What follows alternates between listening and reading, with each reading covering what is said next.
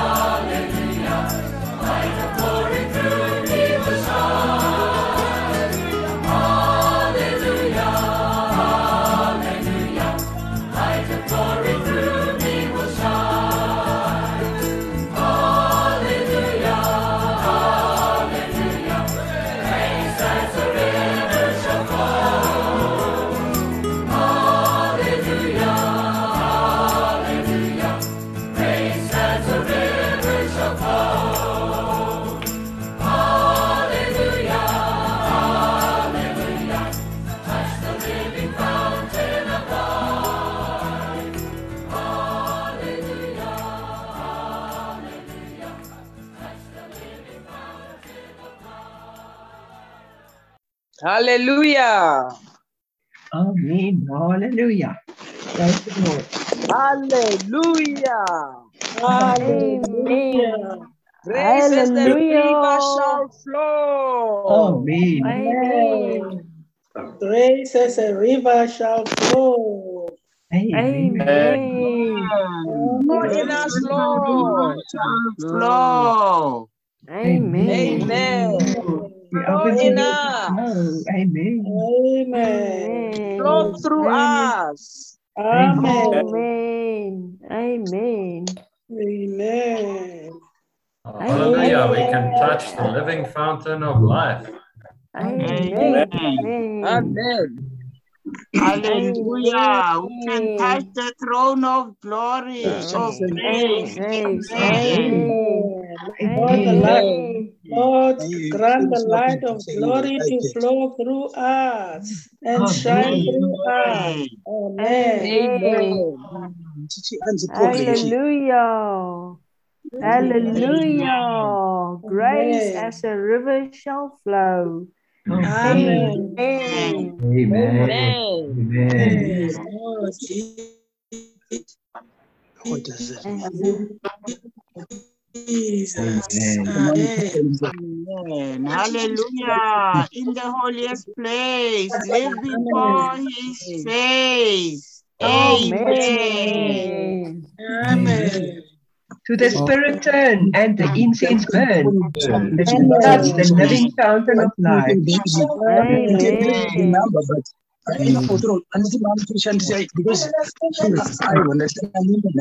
Oh, and the incense burn. Amen. That should. Amen. Amen. Amen. Amen. That's the living fountain of life. Hallelujah. Amen. Amen. Amen. Hallelujah. Light of glory through us will shine. Amen. Amen. To the spirit turn and the incense burn. Hallelujah. Amen. Hallelujah. Hallelujah. Grace as a river shall flow. Amen. That's right. That's right. Amen. Amen. Amen. Saints, In the light of glory that. through we, we, we shall shine. Amen. Amen. Amen. I just appreciate what the Lord did for us. That on the cross today, the way is open for each one of us to come forward. And this is really the call in the book of Hebrews is to come forward. And when we come forward, we can touch the throne of grace. We are not just uh, here for some, um, oh Lord Jesus, for some religious activity, for a Bible study in a way of wanting to gain more knowledge or wanting to become deeper or more spiritual Christians. No, we want to touch the throne. We want to actually touch the throne of grace. And then what will happen is grace will, oh, grace as a river will flow. And even in the in, in the Old Testament, when the high priest went into the Holy of Holies, there was the Shekinah glory of God. He could actually be in God's presence in a way. But today, hallelujah, the veil is rent. We can come forward and we can live before his face. We don't have to go in and wait for once a year like the high priest, and only the high priest could go in. Today, we're all uh, uh, the priests, right? And we can all enter in and live before his face. And not only can we live before his face, but we also touch a living fountain of life. So I know it's hard. We're on Zoom. We, uh, we, uh, you know, we can't see one another. Um, well, maybe you can switch on your video and we can see one another a little bit, but, but it's it's hard. But still, I encourage us all. We want to touch the living fountain of life. Let's sing this hymn again and let's exercise to really come forward tonight to come forward from from our day from everything that holds us back from all the things that we're occupied with all these things dear saints we want to come forward and we actually want to touch god. We want to live in his face live before his face and have a river flow through our being. So let's not just sing this but let's really endeavor to come forward and touch the living fountain. Okay uh Etienne, you can play for us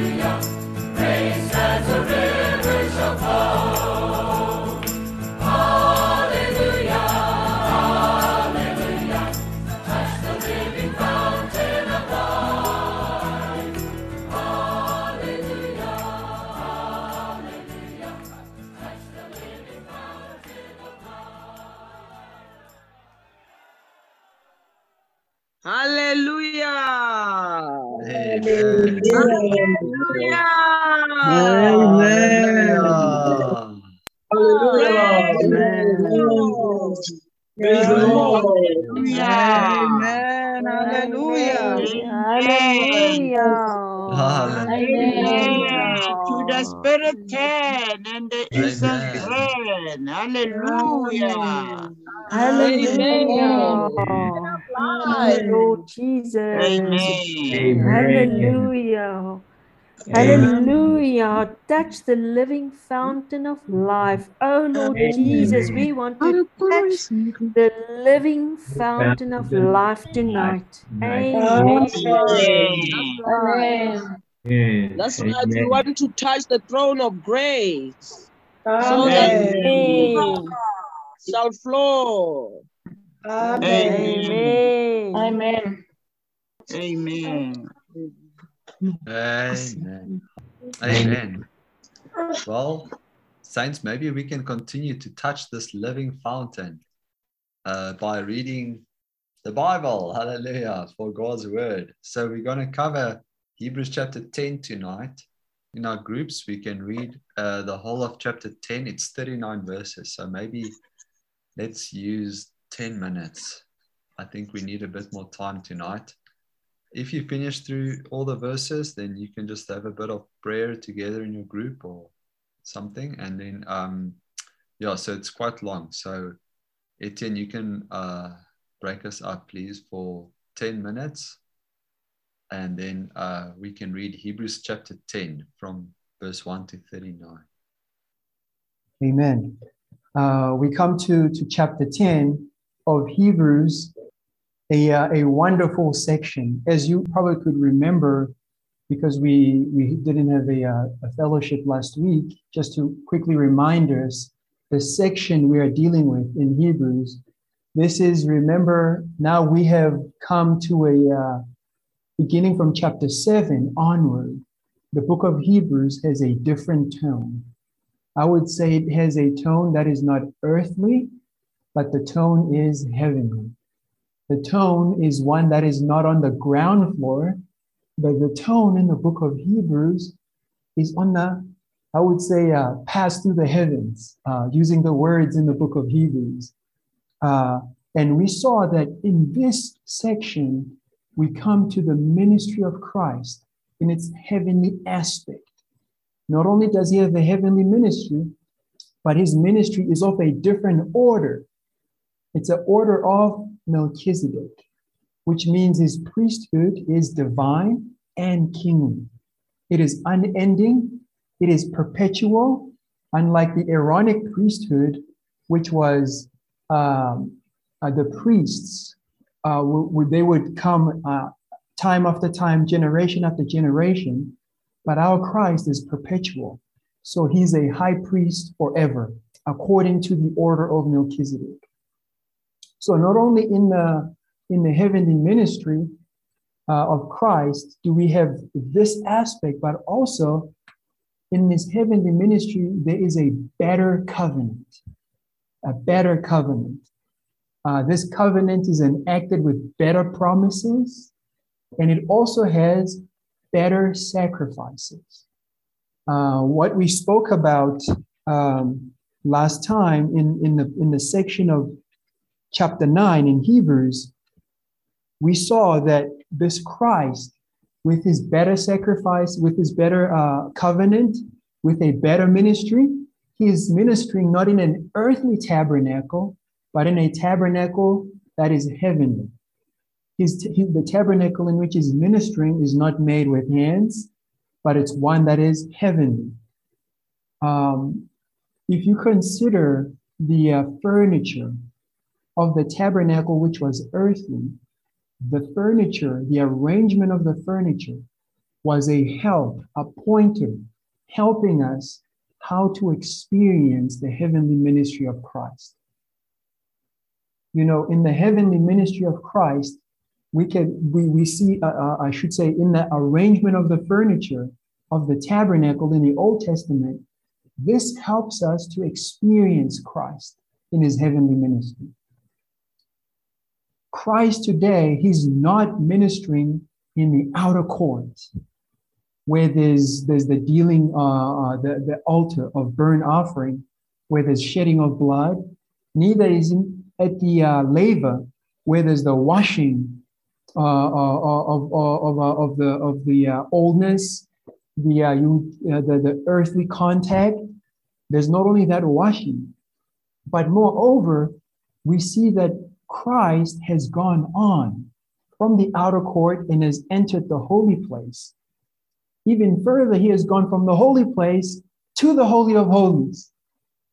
So, this book, in the book of Hebrews, we are being called to come forward from the outer court to the holy place to enjoy uh, the bread. In the holy place, there was the bread uh, at, the, at the table not only was there the bread, but there was also uh, the light of the lampstand.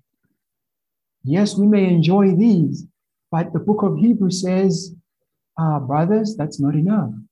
Yes, yes, you have come forward. You have made a great progress coming from the outer court to enjoy the bread.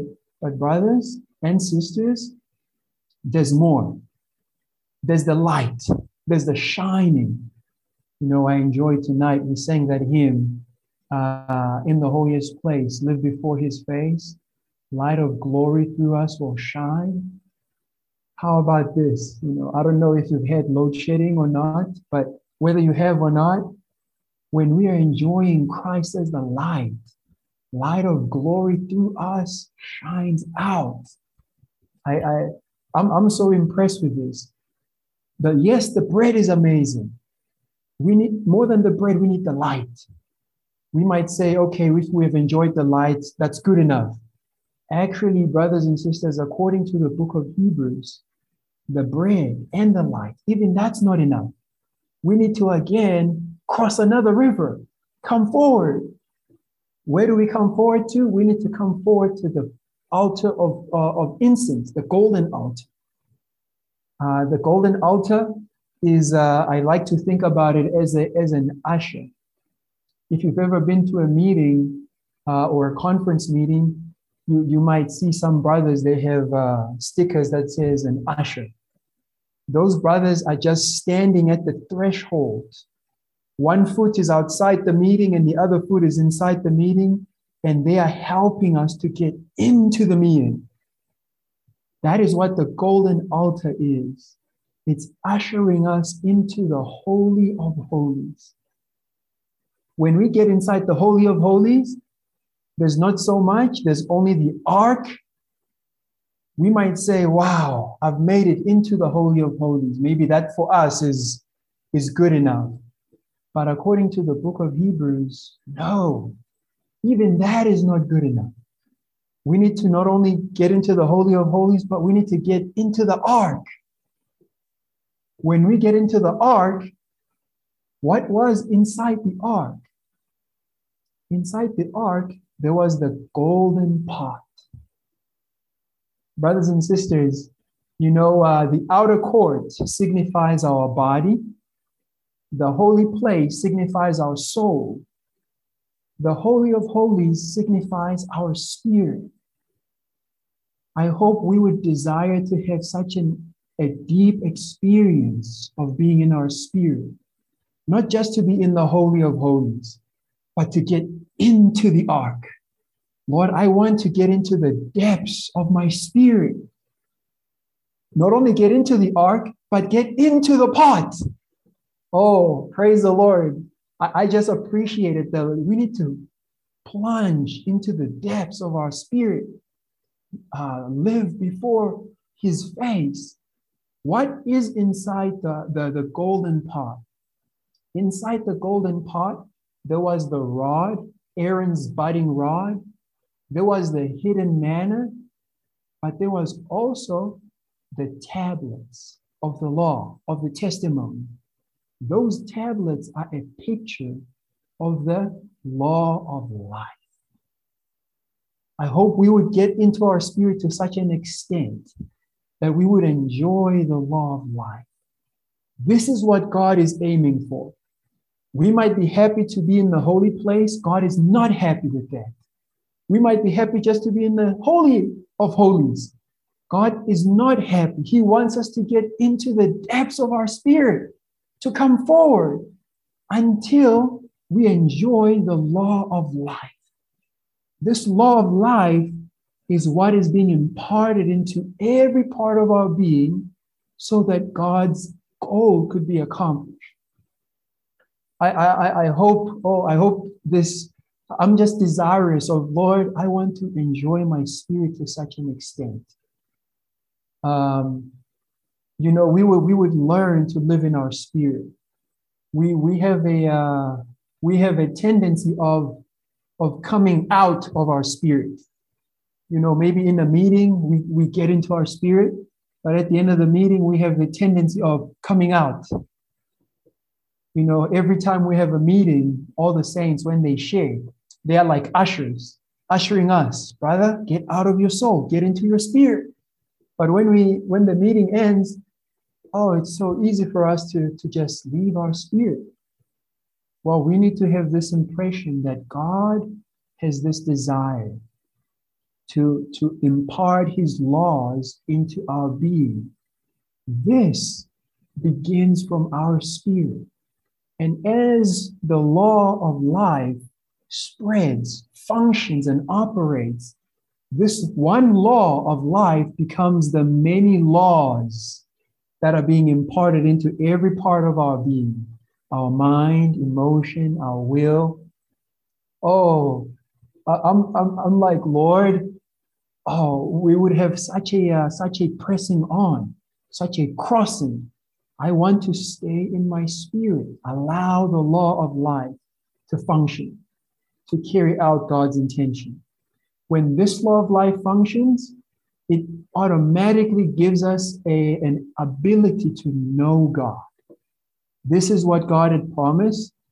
This is the better co- covenant um, that the, the Lord would impart the laws of life, not the laws of letter, but the law of life.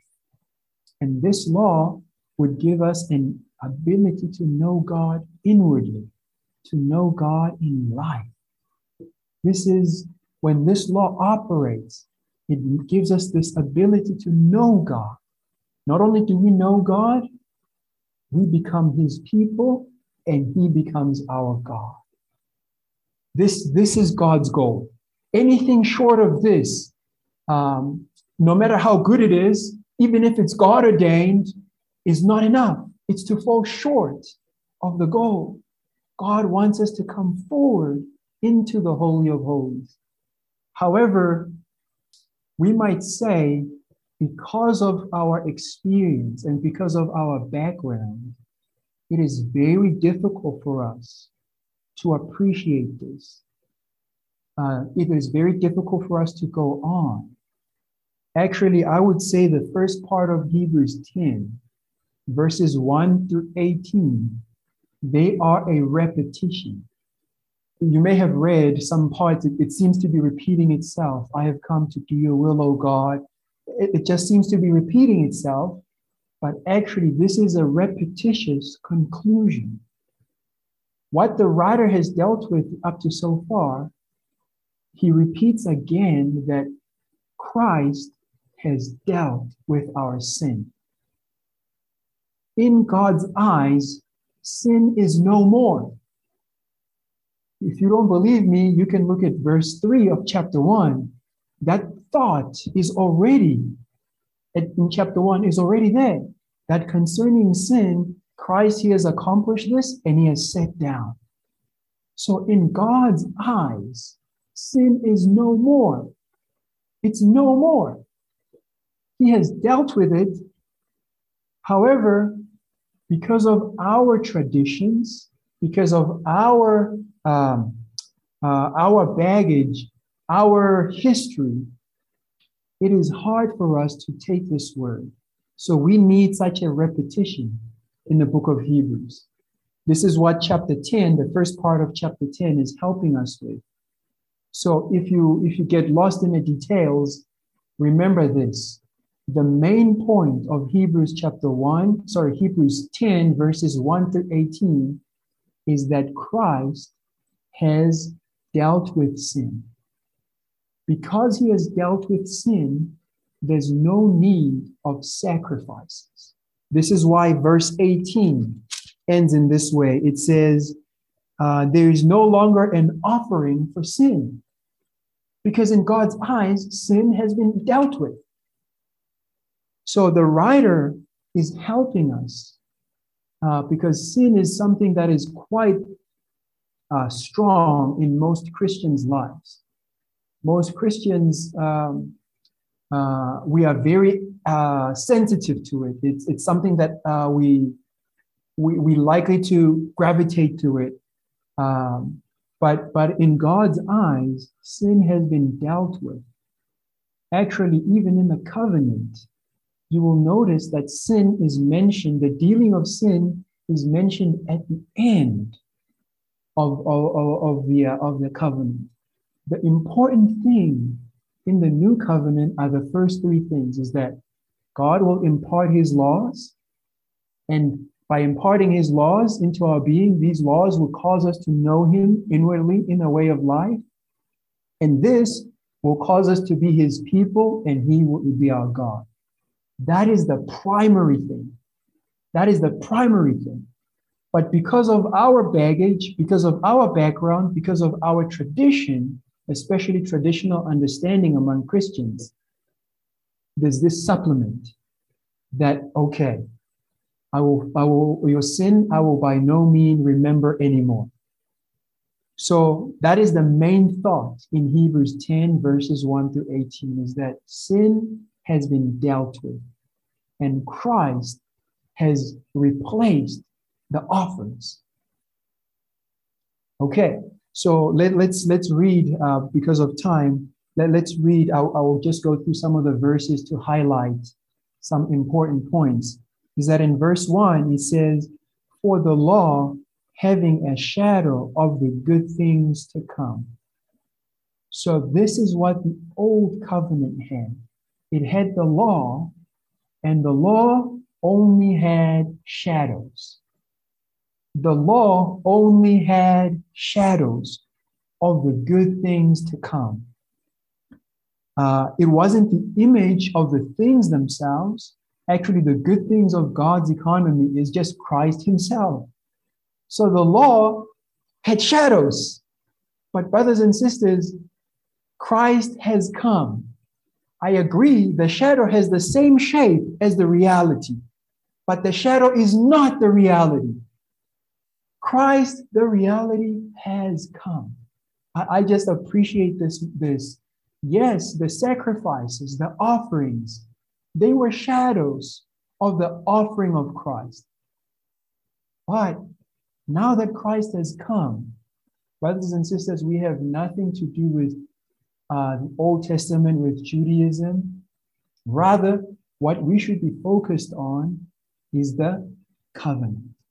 allowing the law of life to spread, to, to grow, uh, to uh, anyway, my, my point is in God's view, this, this section is to help us to realize that actually sin has been dealt with. Sin is history. Uh, we, will, we will get to this later on. Uh, and so the first important point is that the law had shadows. I, I hope none of us would treasure shadows. We would learn to treasure the reality. And because the law had shadows, uh, later on in verse 1, it says, it could never, by the same sacrifices, year by year, perfect us. The law, the, the, the sacrifices offered according to the law in the Old Testament could never perfect us. You know, the offering of the uh, bulls, no matter how big they were, no matter how often they were, they could never take care of our conscience. But if you look at Hebrews chapter 9, verse 14, it asks, How much more shall the blood of Christ purify our conscience from dead works? How about this? The, the, the bulls and the, the, the goats, and the, even if you were poor, you had uh, pigeons, they could never perfect our conscience. But one offering, one, the, the real offering, it has taken away it has cleared our conscience so we may serve the living God. So, so those two points in, in, in verse one is that the law had shadows and it could never perfect the worshiper. No matter what, it, no matter how many times, uh, those sacrifices could never perfect us. And uh, in verse 2, it says, Otherwise, if it could perfect us, then the offering of these sacrifices would have stopped if the sacrifices were really effective, they would have stopped. But the fact that they were offering them day by day, even year by year, at the day at the at the uh, day of atonement, this is proof that it could never perfect us. Brothers and sisters, it is foolish to go back. Those things could never perfect us. They could never make us God's people. They could never cause us to know God inwardly. Oh, wow. But Christ, um, um, oh, so, so in, in actually in the offering, uh, this is another point in verse 3. The, the, the, the continual offering of these sacrifices, instead of taking sin away, it rather brought them back to memory it, it brought a remembrance. This is what to, in verse 3 it says that in those sacrifices, there is a bringing to mind of sins year by year. You know, uh, this is quite difficult. Um, I don't know if we will, we will have time. It is very hard for us to forget our sins. We may enjoy the Lord forgiving our sins, but it is very difficult for us to forget them. Actually, in the Old Testament, that the, the Jude, in Judaism, there was just the bringing up again and again. They were never taken away. Actually, at best, they were covered. We, we have had uh, uh, fellowship on this. But when Christ came and offered himself, he dealt with sin. Sin is no more. In the eyes of God, sin has been dealt with. What is left now is the imparting of the laws of life. Essentially, we could say Christ has done two things for God's economy. He has taken away sin. That's the first thing he has done. That was his first manifestation. And his and secondly, he has imparted the law of life into our being. You, if anybody asks you, what are the two works of Christ? In simple, he has taken sin away and he has imparted the law of life into us. Oh, I, I hope we would have this, this view. Uh, our baggage, our background is very, is that's why the book of Hebrews has to repeat again and again because our background has a strong hold over us.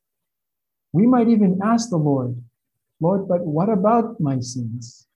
Even though the Lord says, Your sin I will remember anymore. We might say, But I remember them. Brothers and sisters, we need to realize and, and, and take God's view. The New Testament, I would like to emphasize this. The New Testament is not a book of promises. The New Testament is a book of uh, bequests. What that means is it's a book of accomplished facts. Oh, oh Lord Jesus. When you get a chance tonight, go and look at the book of Revelation. The book of Revelation, let me ask you, think about it. It is, is it a book of promises, prophecies, or of accomplished facts? Just consider for a second. Does the book of Revelation say, uh, brothers and sisters, I will build the new Jerusalem? Actually, the book of Revelation reveals the new Jerusalem. It shows us an accomplished fact. My point is in God's, we need to take God's view that what all these things that, that is spoken to us, they are accomplished facts. We need to let go of tradition, uh, our history, and and and and, uh, and and take God's view. This this vision will enable us to cross yet again another river. To give you an example, uh, recently I was I was reading Isaiah uh, 53. If you read Isaiah 53, it is the uh, the famous uh, prophecy. If you read that book, that, that chapter, you might ask yourself, it was in the past? Is it a prophecy? What, what is Isaiah 53 talking about? Uh, let me just read one verse. I think this will be helpful to all of us. Um, because we need to realize that the New Testament is a book of accomplished facts. So this is what Isaiah um, um, 2. Let me, let me read verses 2 and 3. For he grew up like a tender plant before him. Notice this book was written before Christ came, but it says he grew up. He doesn't say he will grow up. He grew up. So is Isaiah a prophecy or an accomplished fact? Okay, verse 3 He was despised and forsaken of men. It doesn't say he will be despised. Maybe when you read this book, you say he will be despised. But this says he was. Oh, we need to take God's view that the Bible is a book of bequests, accomplished facts. This is what the Lord, this is what we need to appreciate that we have a covenant, not a book of promises. It's a testament, brothers and sisters. Today, we need to come forward. Oh, Lord Jesus, this, oh, okay. Uh, oh, Lord Jesus, I, hope we would have a, a, a bit of uh, a light that in, in the, the New Testament, the reason why we, we come forward is because God has accomplished. We're not coming forward to accomplish something. We're coming forward because God has accomplished. And all these accomplishments have been given to us as our bequests. They are our right. Oh, Lord Jesus. Uh, okay, maybe because of time, um, we, we need to go on. So we, we need to have this view that Christ has accomplished everything. Sin has been dealt with. Okay, I will continue. Um, and it says in verse um, 4 that it is impossible for the blood of bulls and goats to take away sin. It simply is impossible. It cannot take away sin. Okay, therefore, coming into the world, he says, sacrifice and offering you did not desire. This is God's view. Actually, God has not desired the sacrifices. This is not what God wants. Um, so, because of this, uh, I will jump down. It says, um, uh, where it says, Behold, I have come to do your will, O God.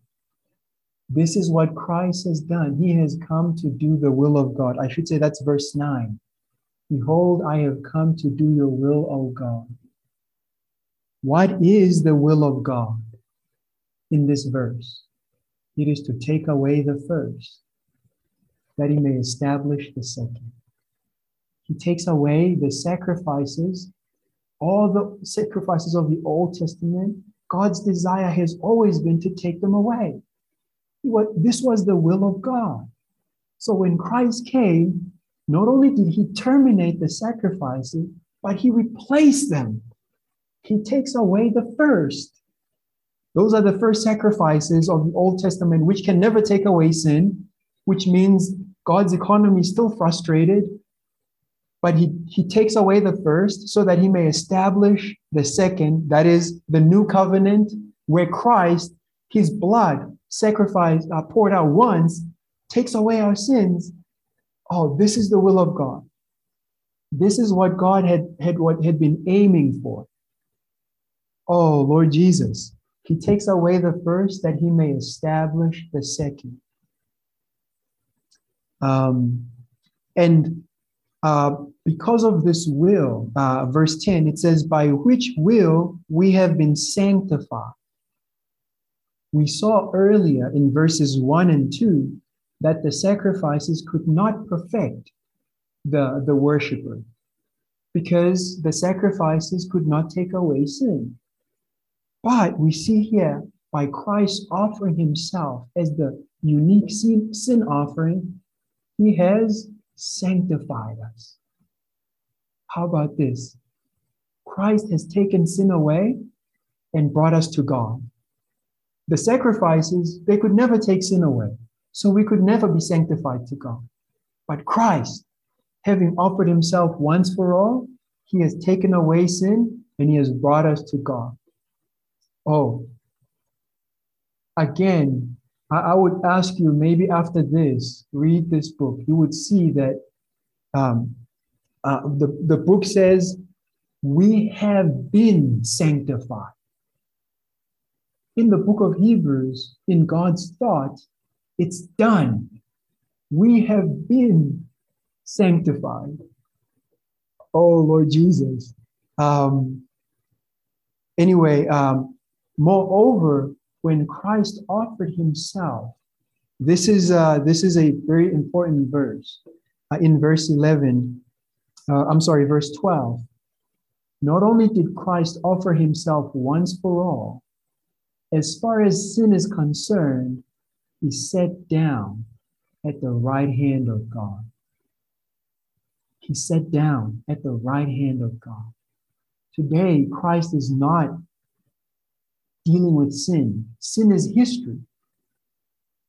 He has taken care of sin. Therefore, he sat down. You know, we sit down once the job is done. So, in the same way, concerning sin, Christ, he sat down. So let me ask you, brothers and sisters, which priest do you want?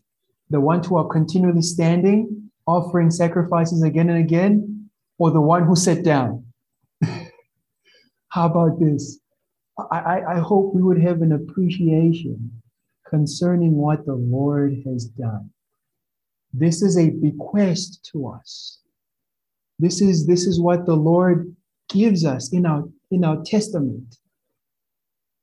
You know, the, when we when we have a will suppose we have a will of a family member the will has does not have promises of what the person will do the will always contains things that have been accomplished but they are now being given you know if i if for instance uh, a family member said uh, hector uh, here's a will uh, when I die, I promise you I will give you, I will build for you a house. after my death, I will build you a house and I will, I will buy for you a car. I will simply tell that family member, uh, I'm sorry, I don't like your will. Because that will is too much work. I still need to do something. This will has no accomplished facts. Not, nothing is accomplished. That's why in the New Testament, actually everything has been accomplished. That's why Christ has sat down at the right hand of God. Everything is accomplished. Oh Lord Jesus. Okay, uh, time time is is uh, is not on our side, but I, I hope we would have this kind of an impression, a realization of that what we have in the book of Hebrews are not promises. Actually, not only in the book of Hebrews, but in the New Testament. We don't have promises of what God will do. We have bequests of what God has done. This is what this is what this is the view we need to realize. Um, so this is why in in the latter verses, verses 15, 16, and 17, again the word is repeated. I will impart my laws into their uh, into their mind, uh, uh, into their hearts, and upon their mind I will inscribe them. This has been accomplished by Christ's death. He has imparted the law of life in us. Now, what we need to do is to enjoy the bequests. This is how. This is what. This is what's on the Lord's heart.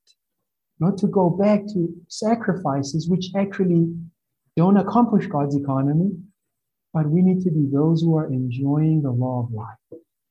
So to go back to sacrifices, what, what does that mean? What, what, what, what's the use? What's the use of going back to uh, um, uh, sacrifices?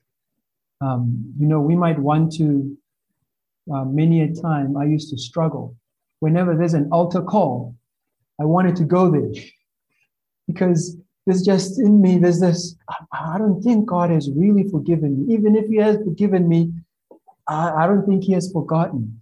That's why Hebrews again mentions verse 17 their sins and their lawlessness I shall by no means remember anymore. Oh, I, I, I, I think because of time, I, I will, I will, I will stop here and then allow Brother Adrian to continue. Amen. Amen. Thank you, brother. I was enjoying your sharing. I didn't think you were going to stop so quickly. but uh, praise the Lord for what we have in the book of Hebrews. Saints, I'm very thankful for this book and getting into it with you. I really feel it's such a timely word for us. And may we all um, be those who take heed to this word, who are able to enter into this word. And even in a way, I feel we need to, I don't know what's the right word, apply this word. We want to be the river crossers. So um, I'm going to cover verses 19 to 39. And in this section, the heading uh, in the Recovery Version Bible, it says, The fourth warning come forward to the Holy of Holies and do not shrink back to Judaism. So here's a warning for us as, as, as believers to come forward. We should not be those who shrink back. Actually, these are in contrast to one another. The one is coming forward, and the other one is shrinking back. So, actually, you know what? Either we are coming forward or we will be shrinking back. We can't be in between. We can't say, well, I'd like to shrink back a little bit, but I'd also like to be in the Holy of Holies. No, there's either a coming forward or there is a shrinking back. And so in the book of Hebrews, it mentions this matter of coming forward uh, four times. The first time is in chapter 4, verse 16, and there it says, Come forward to the throne of grace. This is where we need to come forward to. We need to come forward to the throne of grace. Oh, I enjoyed us coming forward to the throne of grace in chapter 4. There's a throne today. It's the throne that is of grace. It's where we receive grace. Um, we can come forward to this throne. And then in chapter 7, verse 25, and also in chapter 11, verse 6, we come forward to God. Okay, so we're coming forward to the throne, but we're also coming forward to God. And then in chapter 10, verse 22, we are told to come forward. And this verse, uh, you will notice that it says, Let us come forward to the Holy of Holies. And in the recovery version, Holy of Holies is in italics. It's showing us that actually those words are not in the original Greek. But if you go and read the context of what this writer is writing this in, then you'll realize he is very much talking about coming forward to the Holy of Holies. This is what we need to be entering into.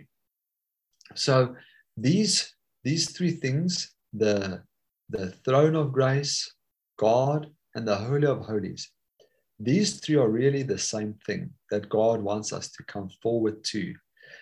And uh, then there's actually a fourth one that is kind of uh, like a symbol of this, and that is the new covenant. So we spoke uh, when we were in chapter nine, and, and he, Hector also spoke about this. There were these two tabernacles. There was the, the first one, and there was the second one. The first tabernacle was a symbol of the old covenant. And isn't it so wonderful to know what this really is? In the first uh, in the first one, it's and it's referred to as the holy place. In the holy place, you had you had the showbread table, you had the lampstand, and those things were uh, types. It was not like Hector was saying. It wasn't the reality. But in the New Testament, in the New Covenant, we have the Holy of Holies, which is the second tabernacle, which is full of the reality in this place, if we come forward to the Holy of Holies, you know what we find there? We find the throne of grace. Who's upon the throne? It's God. So you have the throne of grace upon which God sits. You have God's very presence. So we come forward to, to this Holy of Holies where we find the throne of grace, where we find God. And here is the new covenant age, the new covenant dispensation. So this is the kind of the, the scenery that we want to enter into. Oh, brothers and sisters, oh, I hope the Lord will open our eyes that we will see. This is what we what God desires for us to enter into. He wants us to live in this place. It's not a matter of outward environments. It's not a matter of what's happening in, in so many places or, or in our lives. The question tonight is Dear brothers and sisters, where are you? Where are you? Are you in this? Are you in the second tabernacle? Are you in the Holy of Holies?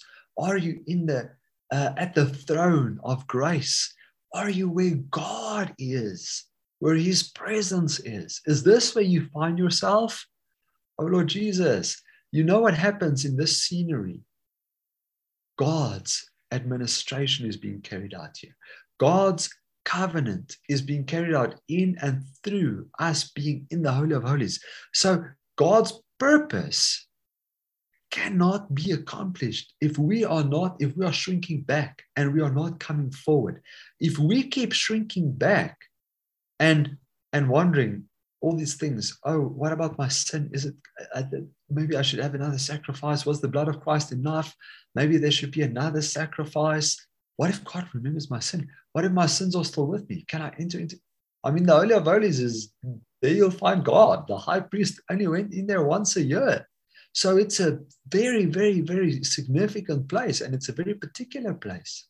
But, brothers and sisters, where are we today? Are we those who are coming forward where God's purpose? You know what? The Holy of Holies is not just a matter of salvation, nor is it a matter merely, merely of being glorified. But the Holy of Holies is for God's purpose. So, brothers and sisters, we are here tonight. And I hope that each one of us will have an impression in our being Lord, this is the place where your economy, where your administration, where you are carrying out what is in your heart and where you will fulfill your heart's desire. Lord, I want to be in this place. I don't want to be shrinking back. being where why would I would I shrink back? The Jews, they had the promises.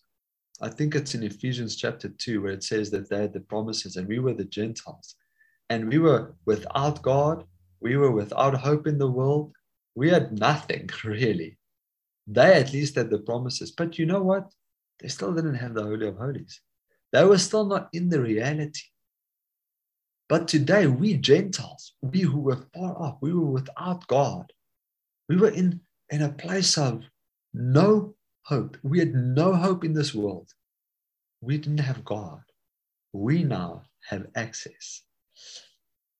Okay, so, brothers and sisters, let's take heed to this warning and not be those who shrink back, not be those who, who stagger, who want to go back to the, to the shadows, to the types, but who wants to be in the reality, who wants to be in the second tabernacle, who wants to be in God's presence, who wants to have God's, the throne of grace that meets all our supply.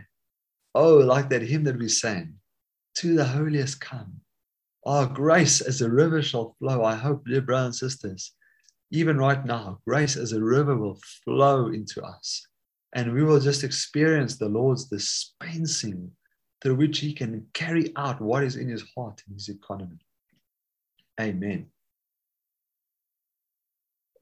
Okay, so now I'll mention 10 points related to us uh, coming forward and not shrinking back. Okay, and, and we'll just go through the verses uh, in this section as we go through this. So, uh, the first point, it's not really one of the verses, but something we really covered in chapter 9, is that the first tabernacle, the holy place, it is a figure. So, it is not the reality, it is a shadow. The second point is that the second tabernacle, which is the Holy of Holies, being realized by the new covenant dispensation. So today, we are no longer in the figure, in the shadow, but we are in the second tabernacle, in the Holy of Holies, in the, in the new covenant. This is where God's uh, new covenant is being carried out. This is this, these, these bequests that have been made to us, not just promises, but things that have already been accomplished by God on our behalf. Okay, so the third point is that the old covenant are being, are being terminated and the new covenant dispensation having been inaugurated. So, what does this mean? Well, it basically just means that the old covenant, through Christ's death and his resurrection, he has terminated the entire old creation, the old covenant. Today, even, even some dear believers of the Lord Jesus who has genuinely been saved and genuinely being regenerated wants to keep hanging on to the law, to the old covenant. They want to go back. And so what is happening is they are they are they are not in the things that God is has already terminated. He has terminated that. He's brought in a new age. And as soon as we are entering into what Christ has inaugurated, in other words, in his through his resurrection, he has brought in now through his resurrection, it has been given. It's already what he has accomplished has now been given. Everything that the Lord is and everything that he has done has been completed. He has been perfected. So, dear brothers and sisters, here now, through this environment now, the Lord is able to uh, to bring in the new covenant. Okay. Now the fourth point is that the way to enter into Holy Holies have been cut. Okay. So the way has been opened. And here uh, we come to verse 19 of the book of Hebrews, uh, chapter 10. Okay, so it says, having therefore, brothers, boldness for entering into the Holy of Holies in the blood of Jesus. So the blood of Jesus has opened the way for us to enter. Okay, there's a way to enter. And what is this way to enter? This way to enter is our spirit. That's why we need to be in our spirit, like Hector said. We're in a meeting, we're enjoying the Lord. The, the ushers are ushering us into our spirit. The brothers and sisters, they're just ushering us, right? They're just bringing us to the spirit. And in the spirit, all these things are being made real to us. So the way to enter into the Holy of Holies tonight and even tomorrow and even every moment of the day is our spirit. That's what is mentioned in chapter 4. Uh, let me just quickly go to Hebrews chapter 4, verse 12, I think. Uh, there clearly it, it speaks about the word of God is living and operative and sharper than any two-edged sword and piercing even to the dividing of soul and spirit. So here there needs to be this dividing taking place within us. That's why even this, I believe this writer is writing this book, they're writing this letter to the Hebrew saints. He's writing it to them so that there would be a dividing between their soul and their spirit. There would be a way for them. They would become clear concerning their spirit and their soul so that they can enter into the Holy of Holies. Okay, now let's go to verse 20. It says, which entrance he initiated for us as a new and living way through the veil that is his flesh.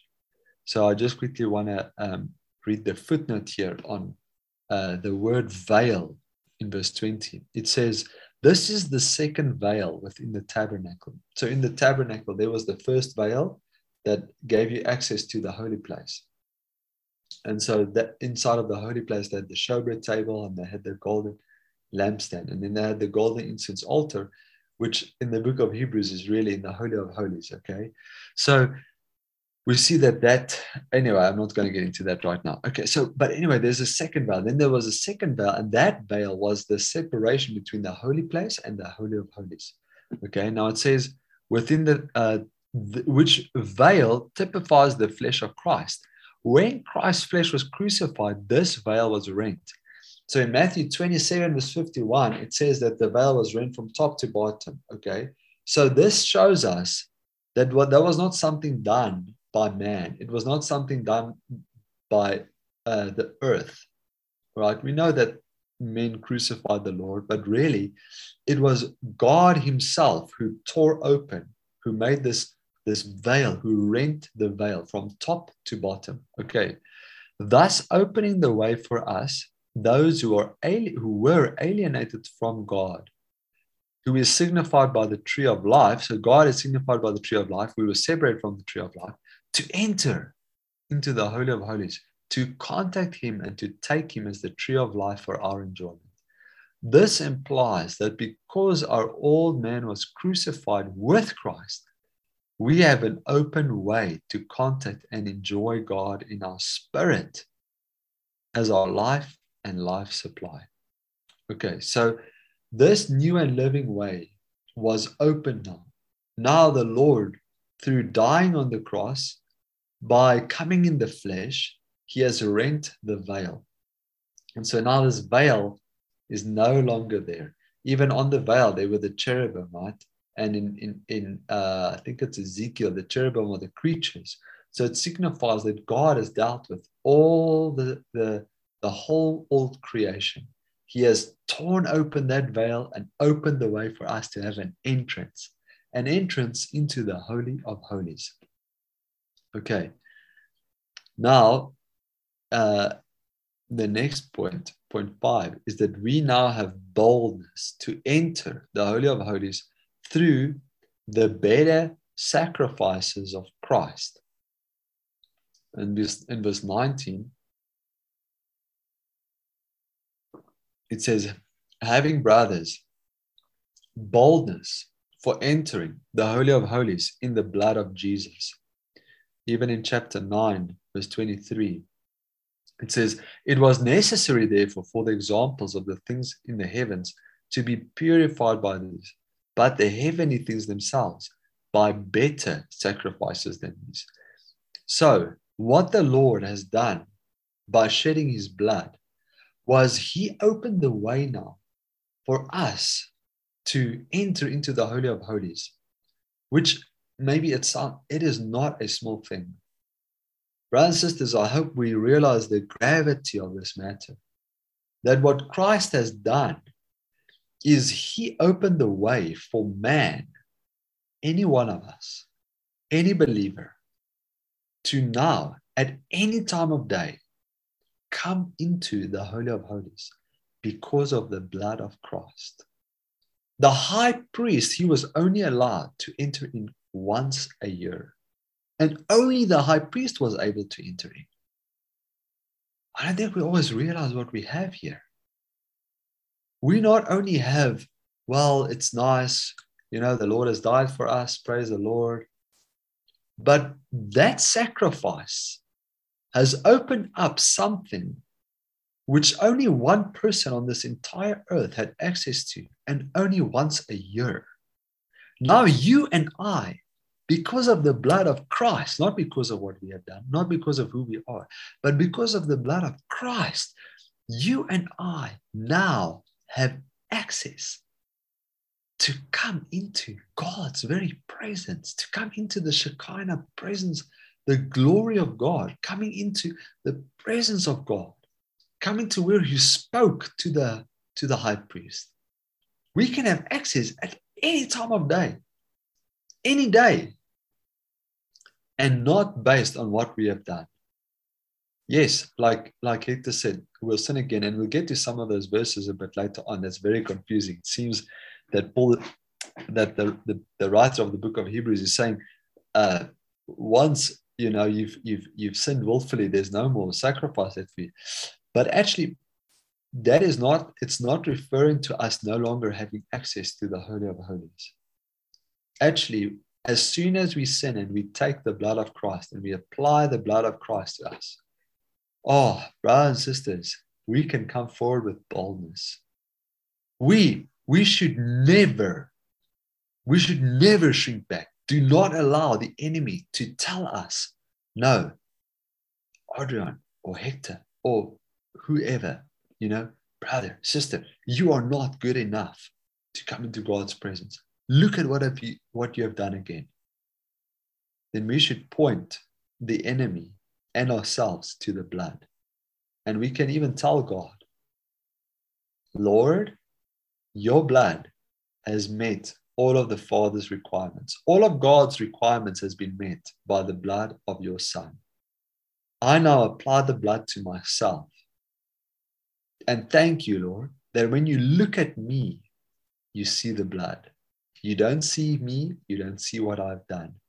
So we have boldness. That is a boldness. I believe we need to learn to exercise this kind of a boldness where we can just tell the Lord, we can tell the enemy, and we should tell ourselves we have access. Okay. In verse 21, it says, And having a great priest over the house of God. Now, here I'd like to just also uh, emphasize this matter of our spirit because the house of God is where Christ is. In Revelation 2, he is walking among the lampstands. Maybe it's chapter 1. But anyway, in chapter 1 of Revelation, yes, he's, he's the one walking among the lampstands, right? the lampstands is the churches and he's caring for the churches so the lord he's walking among the churches caring for the churches. But where is the lord today? He's in the heavens right? Where else is he? He's in our spirit. Hallelujah. So the lord is in the heavens but he's also in our spirit. So in ephesians 2 uh, verse 22 uh, Paul says that uh, yours, the house in whom you also are being built together into a dwelling place of God in spirit. So, of course, you know, when we're in our flesh, it's not like we're not the, the, the church. You, you, you, you can't not be the church. But in a very experiential way, we are not the church as soon as we're in our flesh. When us brothers begin to argue, or the sisters begin to fight with one another, or we begin to um, gossip about one another and, and slander one another, these things are not happening in our spirit, right? We all agree with that and we all recognize the, the expression of our flesh. So when we are in our flesh, in a way, we're not the house of God, but this is where Christ is. The high priest is caring for the house of God. So you know what happens? It doesn't the we we shouldn't care that much about our environment. Lord, as soon as my environment changes, I will touch you. As soon as the things around me is, is at peace, then I can come forward to the throne of grace. Dear brothers and sisters, may we learn this lesson that the house of God, where this high priest is caring for us and where he is uh, administrating God's economy and dispensing grace to us, where we receive the supply into our spirit, is really in our spirit because that is where the house of God is today. Amen. Okay, so point seven coming forward to the Holy of Holies. And that is in verse 22. Okay, so here it says, Let us come forward to the Holy of Holies. Amen. So, this Holy of Holies is not just a place, but it is also a symbol of the new covenant. So, this new covenant age, this age that we are living in, oh, we don't want to be found in the Old Testament age. You know what? Even though the Lord has come and He's brought in the new age, we can be back in the old age again. But God has terminated the old age. Why would we go back there? We shouldn't go back to what God has left behind and what He has, in a way, terminated and inaugurated a, a new age. we we need to enter into what He has inaugurated, what He has brought in through the blood, through His resurrection. He brought in a new age. Okay. And then point eight says, holding fast the confession of our hope unwavering. So this is in verse 23, which says, Let us hold fast the confession of our hope unwavering, for he who has promised is faithful.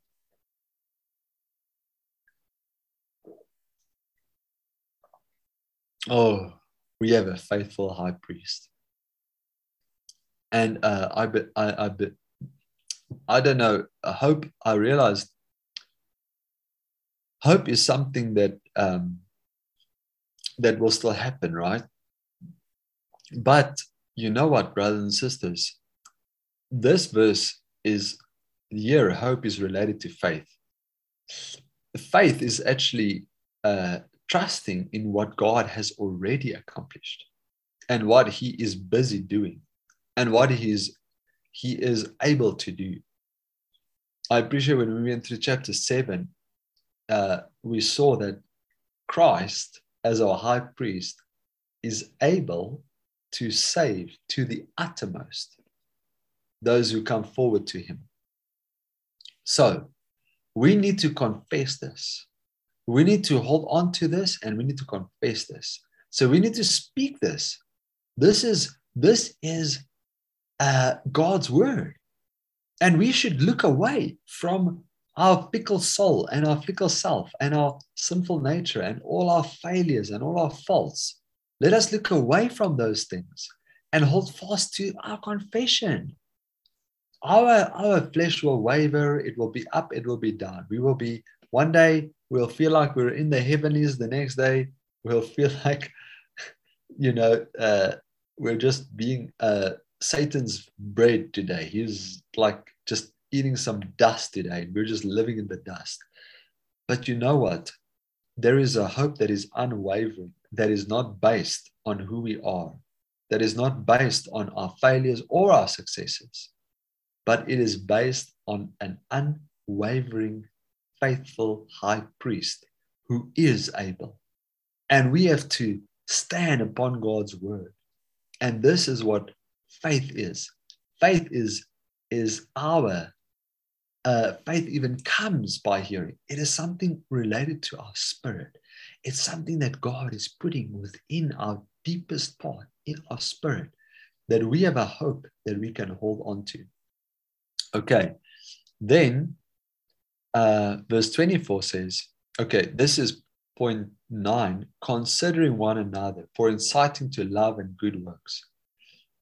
So this is quite something, brothers and sisters. Verse 24 says, Let us consider one another so as to incite one another to love and good works. We cannot live the church life by ourselves. If we cut ourselves off from the saints, from one another, from the brothers and sisters, oh, brothers and sisters, we need to avail ourselves of the fellowship in the body. Do not think that you can live the Christian life apart from the body. It is a dream and it does not exist. You cannot go on without the saints. Do not think that. So, so the writer is saying, let us consider one another. We need to consider. Don't just consider yourself. Consider the saints. Consider one another. And in your consideration, incite one another, not stirring up one another to start a, a you know, a revolt or some kind of thing. No, to love and good works. I was telling my wife this past week, as we deal with Amalek, which signifies the flesh, and we're willing to not only deal with the bad, like Saul did, he destroyed all the worthless, but he kept the good. And if we're willing to see how God views Amalek and we're willing to deal with our flesh in such a way, you know what? We can speak a straight word to the world, to those who are in the world, and who is not only not believing in God's word, but even abandoning God's word and, and the truth and rejecting it utterly. You know what will happen when we are those kinds of people? They will sense real love. They think that love is this kind of, oh, we just need to care for everybody and receive everyone. Love will happen when, when we are actually the church, when we are actually living in the Holy of Holies. It doesn't come by, by casting God's word out and saying we just need to receive everyone. Okay, so we need to have the love of God and good works. These good works are not primarily things that we do for uh, human needs, but these good works are for God's need. These good works are the works that the Father in Matthew 7 will say to us, Well done, good and faithful slave. These are not the works that the Lord exposes in that in those verses where many will come to me that day and say, Lord, Lord, did we not cast out demons? Did we not prophesy in your name? Did we not do works of power in your name? Then I will say to them, Depart from me, you workers of lawlessness. You didn't do the will of my Father. You didn't actually do these good works. You never incited one another to accomplish God's purpose. Okay. And so now, uh, the second last point, 10, is that we should not, okay, it's not forsaking the church to sin willfully. Okay, that's what the sinning willfully is referring to, forsaking this, the assembling, the, the, the, the coming together. Okay, so the verses say, not abandoning our own assembling together as the custom with some is, but exhorting one another. And so much the more as you see the day drawing near. Isn't this what's happening, brothers and sisters? The day is drawing near. I believe so many of God's children just have this sense in them. The day is drawing near. Do not forsake your own assembling together. For when we sin willfully after receiving the knowledge of the truth, okay, so sinning willfully here is abandoning, like we, we, we, God asked, he, he told us you need to come together. You are the church. You are not allowed to just do your own thing. You are now the body of Christ. So you need to come together after receiving the knowledge of the truth. So consider what has been revealed up until now in the book of Hebrews. That's so much. I can't, I, I really can't remember it all. But but the but the writer is encouraging through all this, all these chapters that we've seen, all these comparisons between Christ and the law and the angels and the law and Aaron and Moses and and Joshua and all these things, all these things that he's comparing Christ to. You know what? That's what this is referring to. He's telling us, listen, the, the, the truth has been revealed to you. You now have the knowledge of the truth. Don't shrink back. Don't go back. The truth has been unveiled to us. If you now forsake the assembling of the saints and you go back to, to your previous manner of life, this is you are sinning willfully. Okay, now the last part of this verse, it says, uh, there no longer remains a sacrifice of bulls and goats for sins. Okay. Let me go on to a very to another verse that's very difficult, which is 29. By how much do you think he will be thought worthy of worse punishment who has trampled underfoot the Son of God?